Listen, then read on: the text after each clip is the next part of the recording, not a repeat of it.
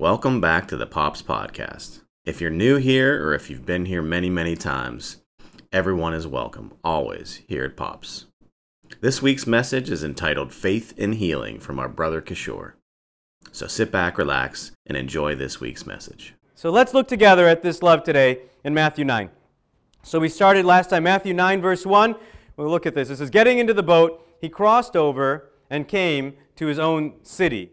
And Mark, in chapter 2, verses 1 and 2, same passage, but he gives a little more detail. He says, When he returned to Capernaum after a few days, it was reported that he was at home, and many were gathered together, so that there was no more room, not even at the door. And he was preaching the word to them. I love that.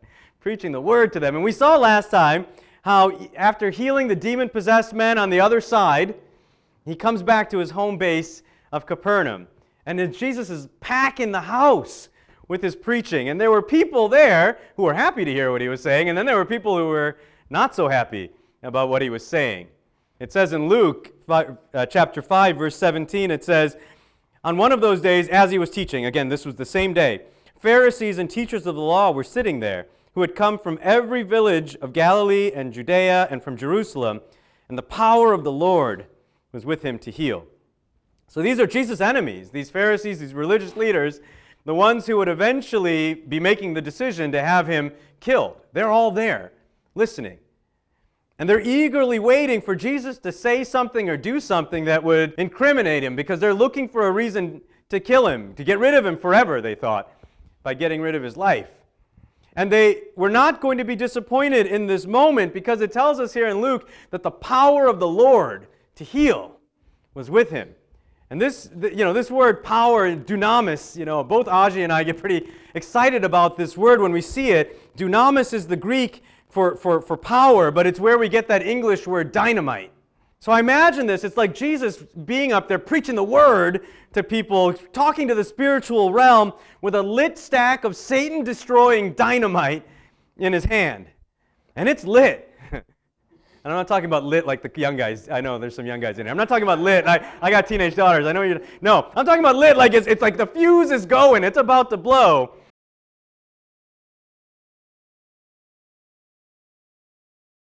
And the enemy and his minions, they're just about to be burnt, burnt toast before this story ends. So let's keep going. Matthew 9, verse 2. The first half of it, it says, And behold, some people brought to him a paralytic lying on a bed. And Mark tells us in, in verse 3 of chapter 2 that it was four men. So there's these four men that, that, that are bringing this paralytic. But first, Matthew tells us to behold. Behold. And we've talked about this word before here. Behold is the Greek word idou. And it's, it's translated in, in many Bibles as see or look or behold. But you know what else? In some versions of the Bible, it doesn't even show up. They just like neglect that word I saw when I was preparing for this week. And I don't know why, because this word it's found 200 times in the New Testament. And almost a third of them are found in this book, in Matthew. So Matthew really likes us to behold. To behold, right? And I and try this, you know, I've done this with my wife before. It doesn't go over well, but I say, Behold, woman, I doth picked up this loaf of bread on my way at home from work and usually, you know, I just get the, can you, can you just get the bread out of the car, man? So, anyway, it doesn't work so well in our modern language, but it was used a lot in the Old English to tell people, hey, slow down. Slow down and, and pay attention to what I'm about to tell you. And isn't it sad that today most of us are, are, are, too busy even to slow down to even notice this word in the Bible? In fact, we talked about translators just taking the word out because nobody wants to slow down.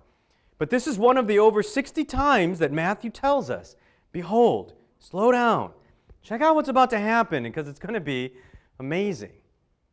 And last time we talked about what life must have been like for this paralyzed man who's being brought before Jesus, right? There's no health care back then, there's no home nursing, there's no medications or anything like that. And, and, and without being able to move on his own, right, he's, he's going to get these painful bed sores on his body we talked about, get infections, completely dependent on others. Imagine that life. These four friends were, were, were definitely friends because they had to take care of this man for everything. And they were so incredibly dedicated to him that when they couldn't get in the front door, they made an alternate entrance through the roof, it tells us in Mark chapter 2, verse 4. It says, And when they could not get near him because of the crowd, they removed the roof above him, and when they had made an opening, they let down the bed on which the paralytic lay. So, first off, I want to take notice of something that if you've been a Christian for a long time, you probably take for granted. But do you realize how amazing it is that we have so many different vantage points in the Bible? That there are four Gospels, and three of them are describing this exact story in this moment. Matthew and Mark and Luke are all describing and recording this event from their vantage point so that we can put ourselves into that scene. This hot, crowded, smelly, likely, one room house where these guys were all crowded together to hear the Savior of the world preach the word. And these four guys are hoisting their friend up on top of a roof and making a hole in the roof and laying him down, finding some rope probably to lay him down at Jesus' feet. And Matthew uses some words that tell us just how frantically these four friends wanted to get him to Jesus. It said, Matthew tells us that this man was lying on the bed. But this word for lying on the bed, it's, it's balo, Ballo, and I think I included the, the little Greek things in there. And that word balo, it means to throw quickly. Okay? So it's like when your alarm goes off in the morning and you snooze and you snooze and oops, you unplug or something like that. And you don't wake up and you realize, oh my, I'm late for work, right? And these days, maybe not so much now as maybe six months ago, but a lot of folks working from home. And so it wasn't so bad to wake up late. You just had to ballo a shirt on, right? You just quickly throw something on. You don't even need pants anymore, right? You just, you just throw the shirt on. And I can imagine just these four guys, these four friends, they're arriving at their paralyzed friends home and they just heard about Jesus, this healer who across the sea had just healed these demon possessed men. And they've got this idea. They're thinking, man, you know, he put the, the demons into the pigs, right? So they're like, listen, let's get over there, man, because it's bacon time. Oh, wait, no, sorry. They're Jewish. That was just, that was what God downloaded to me, guys. I'm sorry. Probably not for the Jewish crowd. But still, they're excited about what Jesus is going to do for their friend, right? And when they get there, that crowded room, that's not going to stop them, right? They lower him down and then, and then they offer their friend as a living sacrifice to Jesus. Why do I say it that way? Because the word that we get for brought, you know, in, in the English, when it says they brought him before Jesus, that word is prosphero. And prosphero means to offer as a sacrifice.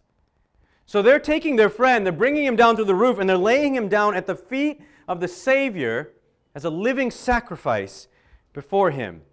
They're saying, Jesus, whatever you want to do to our friend, we have faith that it's going to be good. They were completely surrendered to Jesus' will. Whatever Jesus was going to do, they trusted that God's will was going to be greater than even their own. And brothers, this is literally, this is the definition of faith. Okay, Hebrews 11.1, 1, we've, we've heard it, we know it. Now, faith is the assurance of things hoped for and the conviction of things not seen. So these men were standing on a firm knowledge that Jesus could and would heal their friend.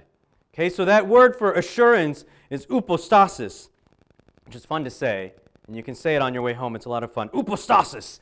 And upostasis it's translated as assurance in the ESV that I use, but it's actually a combination of two Greek words that actually mean substance or firmness or steadiness, like a foundation. Like right now, I'm standing on this is not going to crack. I got a little fat over the COVID time, but this is not going to crack under me, right? I have I know that this is a foundation. So this is what this word upostasis means. It says faith is the substance, the, the, the foundation, and we're going to see of what. But I want to say before we get too far that that some of us, some of us in here need to hear tonight that it is as biblical as it can be to hope for things that sound impossible. That the world would say, this, uh, yeah, that's not going to happen. This is impossible. We should, as, as Bible followers, as Christ followers, we should know that these are things that we can hope for. And maybe you, right, or someone you love, maybe you have like a medical thing going on, some psychological issues, anxieties, depressions, whatever. Maybe your marriage is on some shaky ground. Maybe your job situation is looking a little bit murky. Maybe you've got these addictions that just never seem to give up on you. I want you to hear this that as a follower of Jesus, you should always, always have hope. Standing firmly on the foundation of Jesus' desire for healing in your life and his, his, his desire for provision in your life.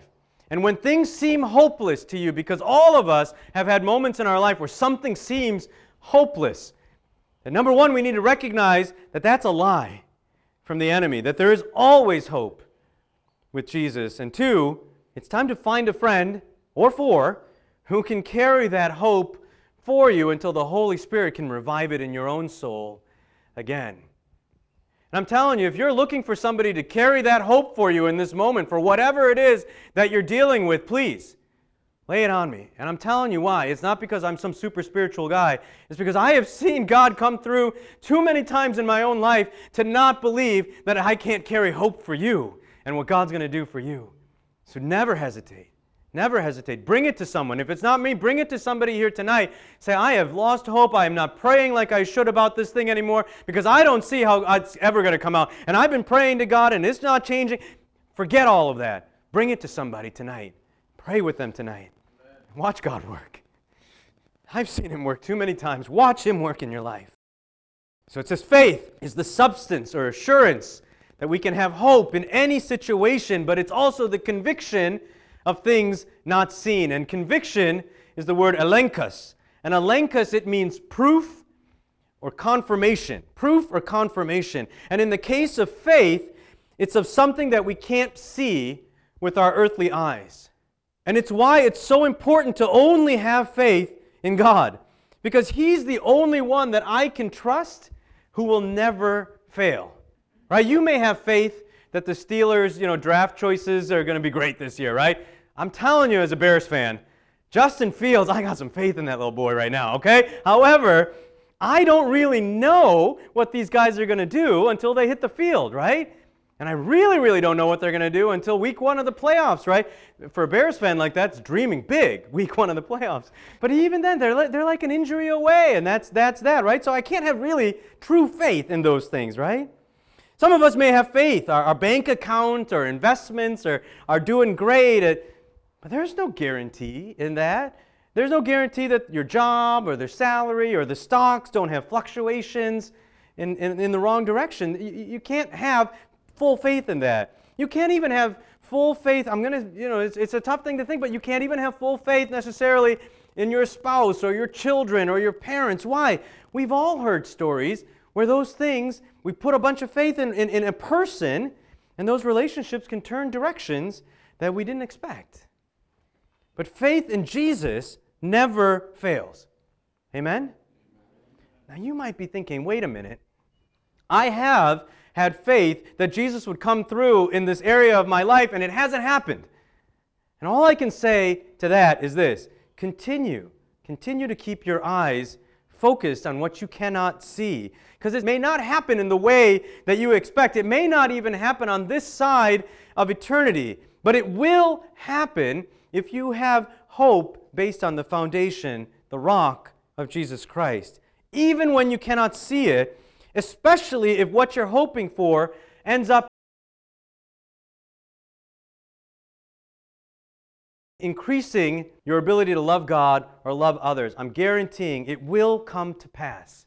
It will. God always answers our prayers. Matthew 9, continuing verse 2, the second half of it, it says So when Jesus saw their faith, the friend's faith, he said to the paralytic, Take heart, my son, your sins are forgiven. So the faith that Jesus saw in these four friends, it was their willingness to sacrifice, to offer their friend at his feet, that they had assurance that they could hope for the healing. And even though they couldn't see it, they knew Jesus' heart for their friend, and that was all the proof and evidence that they needed. And last time we talked about how the faith of those friends is what moved Jesus to act. But today I want to talk about how Jesus doesn't immediately bring the physical healing to this man, does he? Instead, he first does something that nobody else would be able to physically see. And I think, again, Matthew is saying, Behold, stop, look at this. Look at this. Jesus heals this man, one, because of his friend's faith, and such an important message for us to remember from last time, but also that he doesn't heal this man's paralysis immediately. And it's so easy to read the Bible and to read it so quickly, like a skimming almost, that we forget that each verse in the Bible carries with itself a real time sequence. Right? It's not like this sentence and then immediately this sentence happens. There's a time sequence that's going on, and often the time period between verses might be longer than we can truly understand, especially when we know the story really well and we just want to get to that final part. Right? I've read this story so many times, I've never stopped on verse 2. I'm like, hey, let's get to the point where this guy's getting up and walking and, and, and picking up his mat. But not tonight. Right? Tonight we behold we behold how these four friends threw the paralyzed man onto the stretcher and rushed him to Jesus. And we remember how they used this quick thinking to get this man to Jesus through the roof. And we remember how now they're, they're, they rush, they rush, they rush, they've got him at Jesus' feet, and they're waiting. They're like, What? We were getting here so fast for you to do something right away, Jesus. And the expectation and the excitement that they must have had. And then they're waiting. Because this Jesus in whom they have faith for his ability to heal their friend, this Jesus doesn't immediately heal him. Instead, he says some words about forgiving, of forgiving this man's sin, but not about the immediate healing that their faith was in, their expectations, their hope was in. And like so many of us here today, if we're honest, there's somebody, ourselves or somebody else in our life, and we're waiting on that healing. And we're waiting on God to do it. And we have to recognize in those moments that God's plans are so much greater than our own plans that something's coming and it's going to be better than we ever imagined. And we're going to see here in the coming verses that Jesus is going to do a physical healing for this man. But these friends, their faith, how, how true is it going to be? It's going to be tested. Would they keep their focus on the evidence of things not seen? And we're going to come back to that in a couple of weeks when we, when we complete this portion uh, uh, looking at the healing. But I want to just set that up as there's a time frame here that we're going to be sitting in as we behold. And as you think about the areas in your own life that you're awaiting something miraculous, perhaps even to occur, I feel like it's also important to say this, and it's important to hear. There are people who will tell you that your lack of healing or your loved one's lack of healing or their continued struggles in this life are because of something that you are doing wrong. If only you had enough faith, you would never get ill. You would never have any struggle. Because you struggle, you're being punished for something that you lack spiritually or some sin that you've committed. And like I said, we're going to talk about this more next time, but for now, know this that these are misguided and not biblical statements. They're usually from people who have not yet experienced the overwhelming love and mercy of Jesus.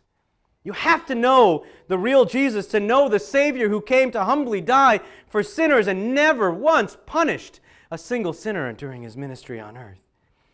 So let me say this Jesus is not causing your illness or your struggle or your family member's illness or struggle. No, Jesus sees you and loves you he sees your faith. And even though you may not see it yet, you have to have hope that Jesus will always finish what he starts. And almost always, it won't be in your time. But he will finish. And remember this, he always has a much, much bigger plan. Trust in him. Keep believing and having hope and keeping faith in what you cannot see. And then be open to whatever it is that God wants to do next. Because you'll never be disappointed. So I feel like that part, of this is a message for somebody here tonight. I, I know it wasn't just for me, it definitely was for me, but I know it's not just for me tonight. So let's go back to where we left off in Matthew 9 2. So Jesus sees the faith of the friends, and Jesus speaks directly now to the paralytic, and he says, Take heart. Take heart. And that word is tharseo. And tharseo is, is it's an amazing word. It's only found five times in all of the Gospels. Only five times. Here, with this paralyzed man. In a few verses later in the same chapter, when the woman is healed from bleeding, There's a healing of a blind man, Bartimaeus, that we're going to see, uh, where, where, where take heart, tharseo is used. When Jesus walks on the water to the disciples and rescues them from the storm. And then in John 16, also the fifth time we see this verse, it's, and, where, and it's a verse that we all know. I have said these things to you that in me you may have, fee, you may have peace. But in this world you will have tribulation. But tharseo, take heart, I have overcome the world. What does this word mean? This word means to be literally warmed from within. Warmed from within. It's to be emboldened by the, the power that's being infused into you, okay? So, as, as, a, as a pediatrician, I've seen this so many times in my career. So, some child will come into the hospital for blood loss of some sort, a motor vehicle accident or, or some disease process that causes their blood cells to be destroyed. And, and when they come in, they're pale, they're fatigued, they just look sick. And, and you check the blood, and blood show, the blood tests show you that this child is severely anemic. So the next step you make, one is you know, you want to make sure that you can stop whatever the bleeding is, but the next step after that is to give them blood. And when you give them a blood transfusion, within hours, they get pink, they get, their, their fatigue lifts, they have a rejuvenation, they're warmed from within. That's how I looked at that, as, I, as how as I was imagining that. And so as I see this, Jesus is telling us that, yeah, we're going to have some troubles in this world, but be warmed. Be warmed from within. Be emboldened because his death and his resurrection has now spiritually transfused us with his blood, his blood, into our veins. And if Jesus has overcome the world, we are now overcomers through his Holy Spirit that has been infused within us.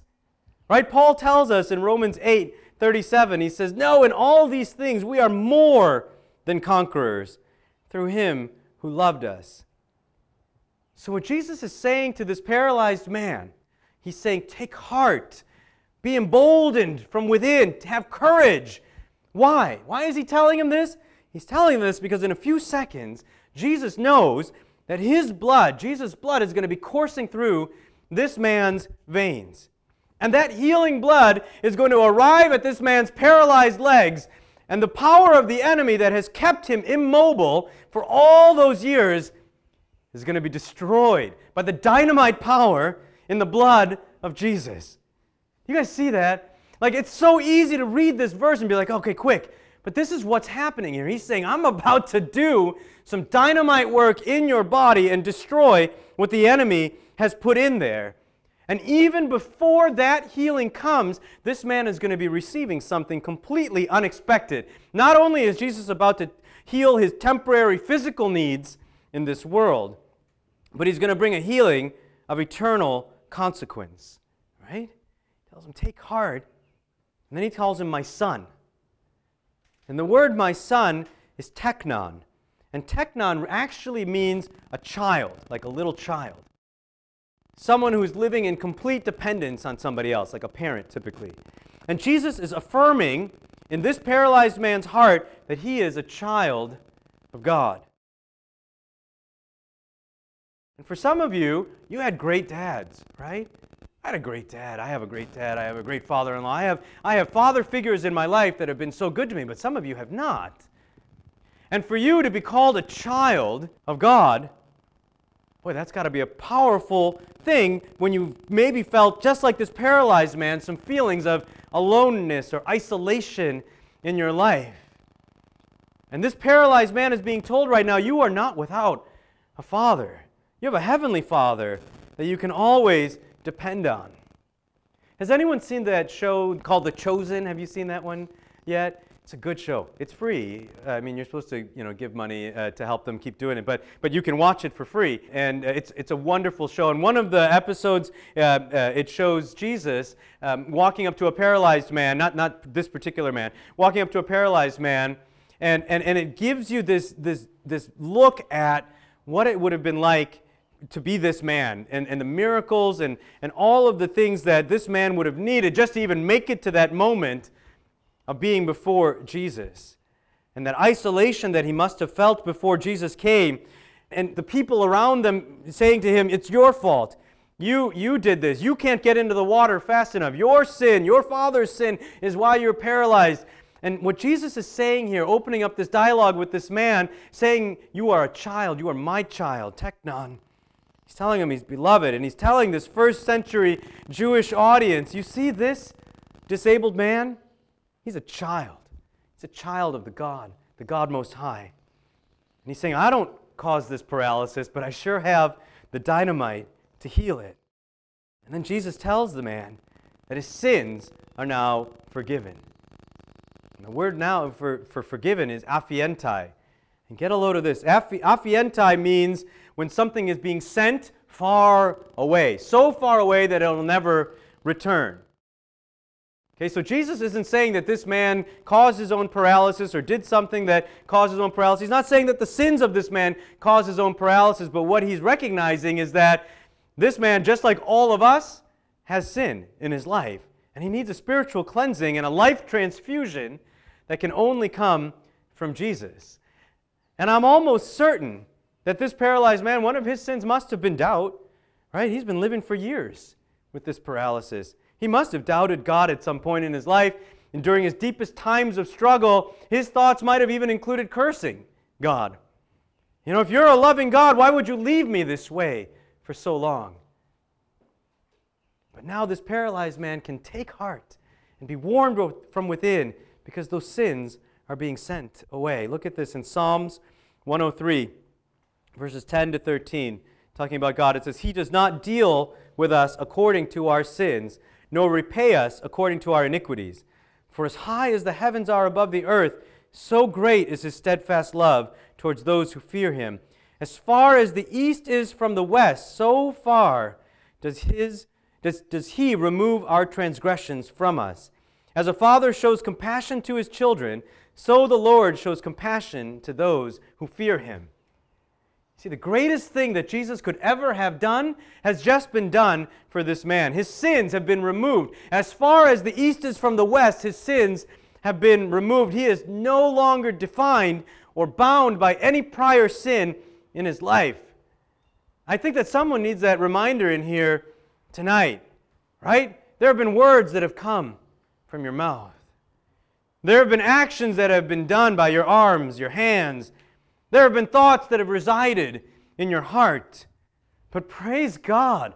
Hallelujah. They are gone. As far as the east is from the west, when you give those things to Jesus, He doesn't just like, okay, they're right here right now. He says, You want me to take those things? I take them as far as the east is from the west.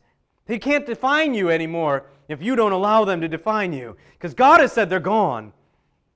So, whatever has gone on in your life, hear Jesus saying this Take heart, my son. Be internally warmed by this news, my child. With joy I have removed your sins as far as the east is from the west. How far is the east from the west? You know, the, the, the old adage, you know, if you dig a hole, eventually you get to China. It's actually not true. I checked online. You can find out anything on the internet now. So if we were to dig a hole from here all the way straight through the globe, we would end up at the bottom of the Indian Ocean, just west of Australia, actually. So just envision this today. When you give your sin to Jesus, it's not just washed clean, it's permanently found at the bottom of the ocean on the other side of the world tonight. Your sin, no matter how great, how recent, how dirty, how disgusting, how hidden it is, you give it to Jesus tonight and He will lovingly take it so far from you that it will never be attached to you again. Amen? What an awesome God that we serve. Let's look at verse 3. Verse 3 says, And behold, again, how about that? Some of the scribes said to themselves, This man is blaspheming. Behold, two consecutive verses. Matthew wants us to slow down. Reading the story, it's so natural. I just want to get to that point, but I got to slow down because we're going to behold, because this is Pops. And in Pops, we're in no rush to move quickly when God wants to show us something. And I think he has something to show us here in this verse. First, remember that from Luke 5:17 that we talked about before, there were all these religious leaders hanging out in the periphery, watching from all over the region to see Jesus do what he just did, which was forgive this man's sin. I want to catch him in this moment. And what response do we see from them now? They're thinking, probably murmuring, grumbling, maybe they're shifting a little uncomfortably. Why? Because only God has the power and the ability to forgive sins. And Jesus has just forgiven this man's sins. Right? Isaiah 43:11 tells us, "I, I am the Lord, and besides me there is no savior." And later on it says, "I, I am he who blots out your transgressions for my own sake, and I will not remember your sins." There's so many verses like this all throughout the Old Testament, and it is only God forgiving sin. And the scribes, they know these verses, and Jesus, he knows these verses. And the skeptics, you know, you'll run into people who are maybe have a little bit of knowledge of the Bible, and they'll say, hey, listen, in the, in the synoptic gospels of Matthew, Mark, and Luke, Jesus never comes right out and says, I'm God. So, you know, it's John, like written much later. He's the only one that ever says things like, I and the Father are one. Matthew, Mark, and Luke, you don't see those verses in there. So the skeptic might say, see, Jesus doesn't think he's God. And cults actually form from these types of thought process. They think, oh, Jesus was a good person, but he's not actually God. Well, let me give you a modern example that maybe puts this into play, right? Let's say I come up here and I make a statement. I tell you, hey, listen, I'm black and I'm six foot six. And in 1982, I made the game winning shot against Georgetown. And then I won six NBA championships and I made billions of dollars for Nike and uh, McDonald's. I'm obviously describing the greatest ever not LeBron. Greatest ever, Michael Jordan, right? I'm obviously describing Jordan. I'm not saying I am Michael Jordan, but they are but that everything I'm saying is like that's only Jordan, right? That's what Jesus is doing here. All throughout the gospels, he proclaims himself as God because only God does this. This is the only person that could do this and the forgiveness of sin is territory, territory only for God. So now these religious leaders, they have to make a decision. Is Jesus really God? Because I think most of you probably recognize that I'm not Michael Jordan. I know that's hard to believe, but I'm not. But if I persisted in proclaiming that I was, I would be blaspheming the name of Michael Jordan, right? Because the word blasphemy, we talk about it in religious context, but really all that word actually means is, is, is reducing the fame. Blast means reducing, and famey means fame. So it's reducing the fame of somebody else. So if I keep saying I'm Michael Jordan, I'm reducing the greatness of Michael Jordan by saying that I am he, especially on the basketball court. So in the case of blasphemy against gods, there's two ways you can blaspheme the name of God. One would be saying something that's totally contradictory to the nature of God. In a few chapters, we'll see how Jesus, when he heals a, the demon possessed man, the Pharisees say, um, it is only by Beelzebub, the prince of demons, this is Matthew 12, 24. It is only by Beelzebub, the prince of demons, that this man casts out demons. See, when the Pharisees say that, that's blasphemy because they're taking what is clearly the power of the Holy Spirit and giving credit to the devil, to the exact opposite of who God is. Like, that is blasphemy. And, and Jesus later says, Therefore I tell you, every sin and blasphemy will be forgiven people, but the blasphemy against the Spirit will not be forgiven. And whoever speaks a word against the Son of Man will be forgiven, but whoever speaks against the Holy Spirit will not be forgiven, either in this age or in the age to come. The unforgivable sin that we've heard about. In a nutshell, it's when you take what is gracious and merciful and loving, God actions, and you take that away from God and you instead attribute it to the devil. That is blasphemy. That is showing a complete lack of understanding or accepting of what God has done. It's not unforgivable in the sense that God could not forgive. It's unforgivable because if you think that Satan has the capacity to be loving and forgiving, it shows that you don't understand the nature and the reputation and the name of God. It's blasphemy to speak words or have a life that glorifies Satan for the things that God has done. So, returning now to this Matthew verse, this issue that we're going to see in this section is the second way to commit blasphemy, and that's proclaiming to be God if you are not God. So, Jesus proclaims that He's God by forgiving the sins.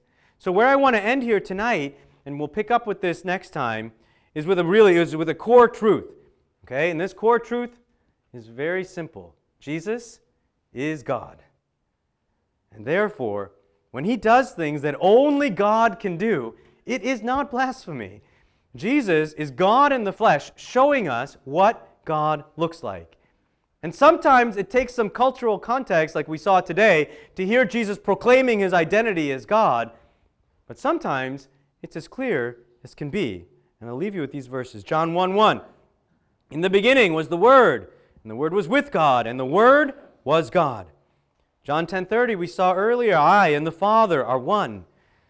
John 12:45 Whoever sees me sees him who sent me. John 14:9 Whoever has seen me has seen the Father. How can you say show us the Father? And Paul, he, can, he continues on Colossians 1:15 Jesus is the image of the invisible God. He says in Colossians 2 9, For in him the whole fullness of deity dwells bodily. Philippians 2 6 says, Who, though he was in the form of God, did not count equality with God a thing to be grasped. And my favorite, Hebrews 1 3, he is the radiance of God's glory and the exact imprint of his nature. This is Jesus. So for some of you tonight, you may be thinking, well, of course, Jesus is God. I've been a Christian for, you know, how many years? You know, that's basic. I know that. That's Christianity 101. But one thing that I've seen over the years is I've seen how clearly Christians can miss this point. Essentially, playing a role in blaspheming the Lord by proclaiming a different Jesus than the one revealed to us in Scripture. I've seen people who follow a politicized version of Jesus and they point fingers at sinners who disagree with their politics. I've seen people who want to worship a military style Jesus, full camo, AK 47, enemy killing. I've heard people who proclaim an angry Jesus who wants to bring physical harm to people when he gets upset. Sometimes I've heard people even say that people get natural disasters in their part of the world because God's so angry at them because they're so sinful. And there's so many other examples that so called Bible believing Christians will follow. But tonight, I want every man in this place to stop all blasphemy, any bringing down of the reputation of God by attributing evil to a God who is only good and only love. And we're going to start with verse 4 next time, but I want to read it right now. It says, But Jesus, knowing their thoughts, said, Why do you think evil in your hearts? And I don't think this is Jesus angrily growling at them, Why do you think evil in your hearts? I think it's Jesus lovingly reaching out to this misguided people and saying, I am God. And I'm showing love to my creation with this man right before me. Why? Why do you think evil in your hearts? Why are you attributing what I am doing as from a source other than God? Why are you accusing me of blasphemy because you can't recognize what God in action looks like? And I say to you, never take my word for it, never take anyone's word for it. Seek the truth that is found in His Word on your own. Interpret the Word in the light of the real Jesus revealed on Calvary's Hill, dying willingly for the sins of humanity to rescue and redeem those who were His enemies, proclaiming to all this this is what God looks like. This is what love looks like. And then we can be unified in following after that Jesus, the real Jesus in our lives. And what an eternal impact that we can make, brothers, when we do that. What another fantastic message from our brother Kishore. There's a couple things that stood out in this message that I wanted to share with you. The first one is that word behold. Behold.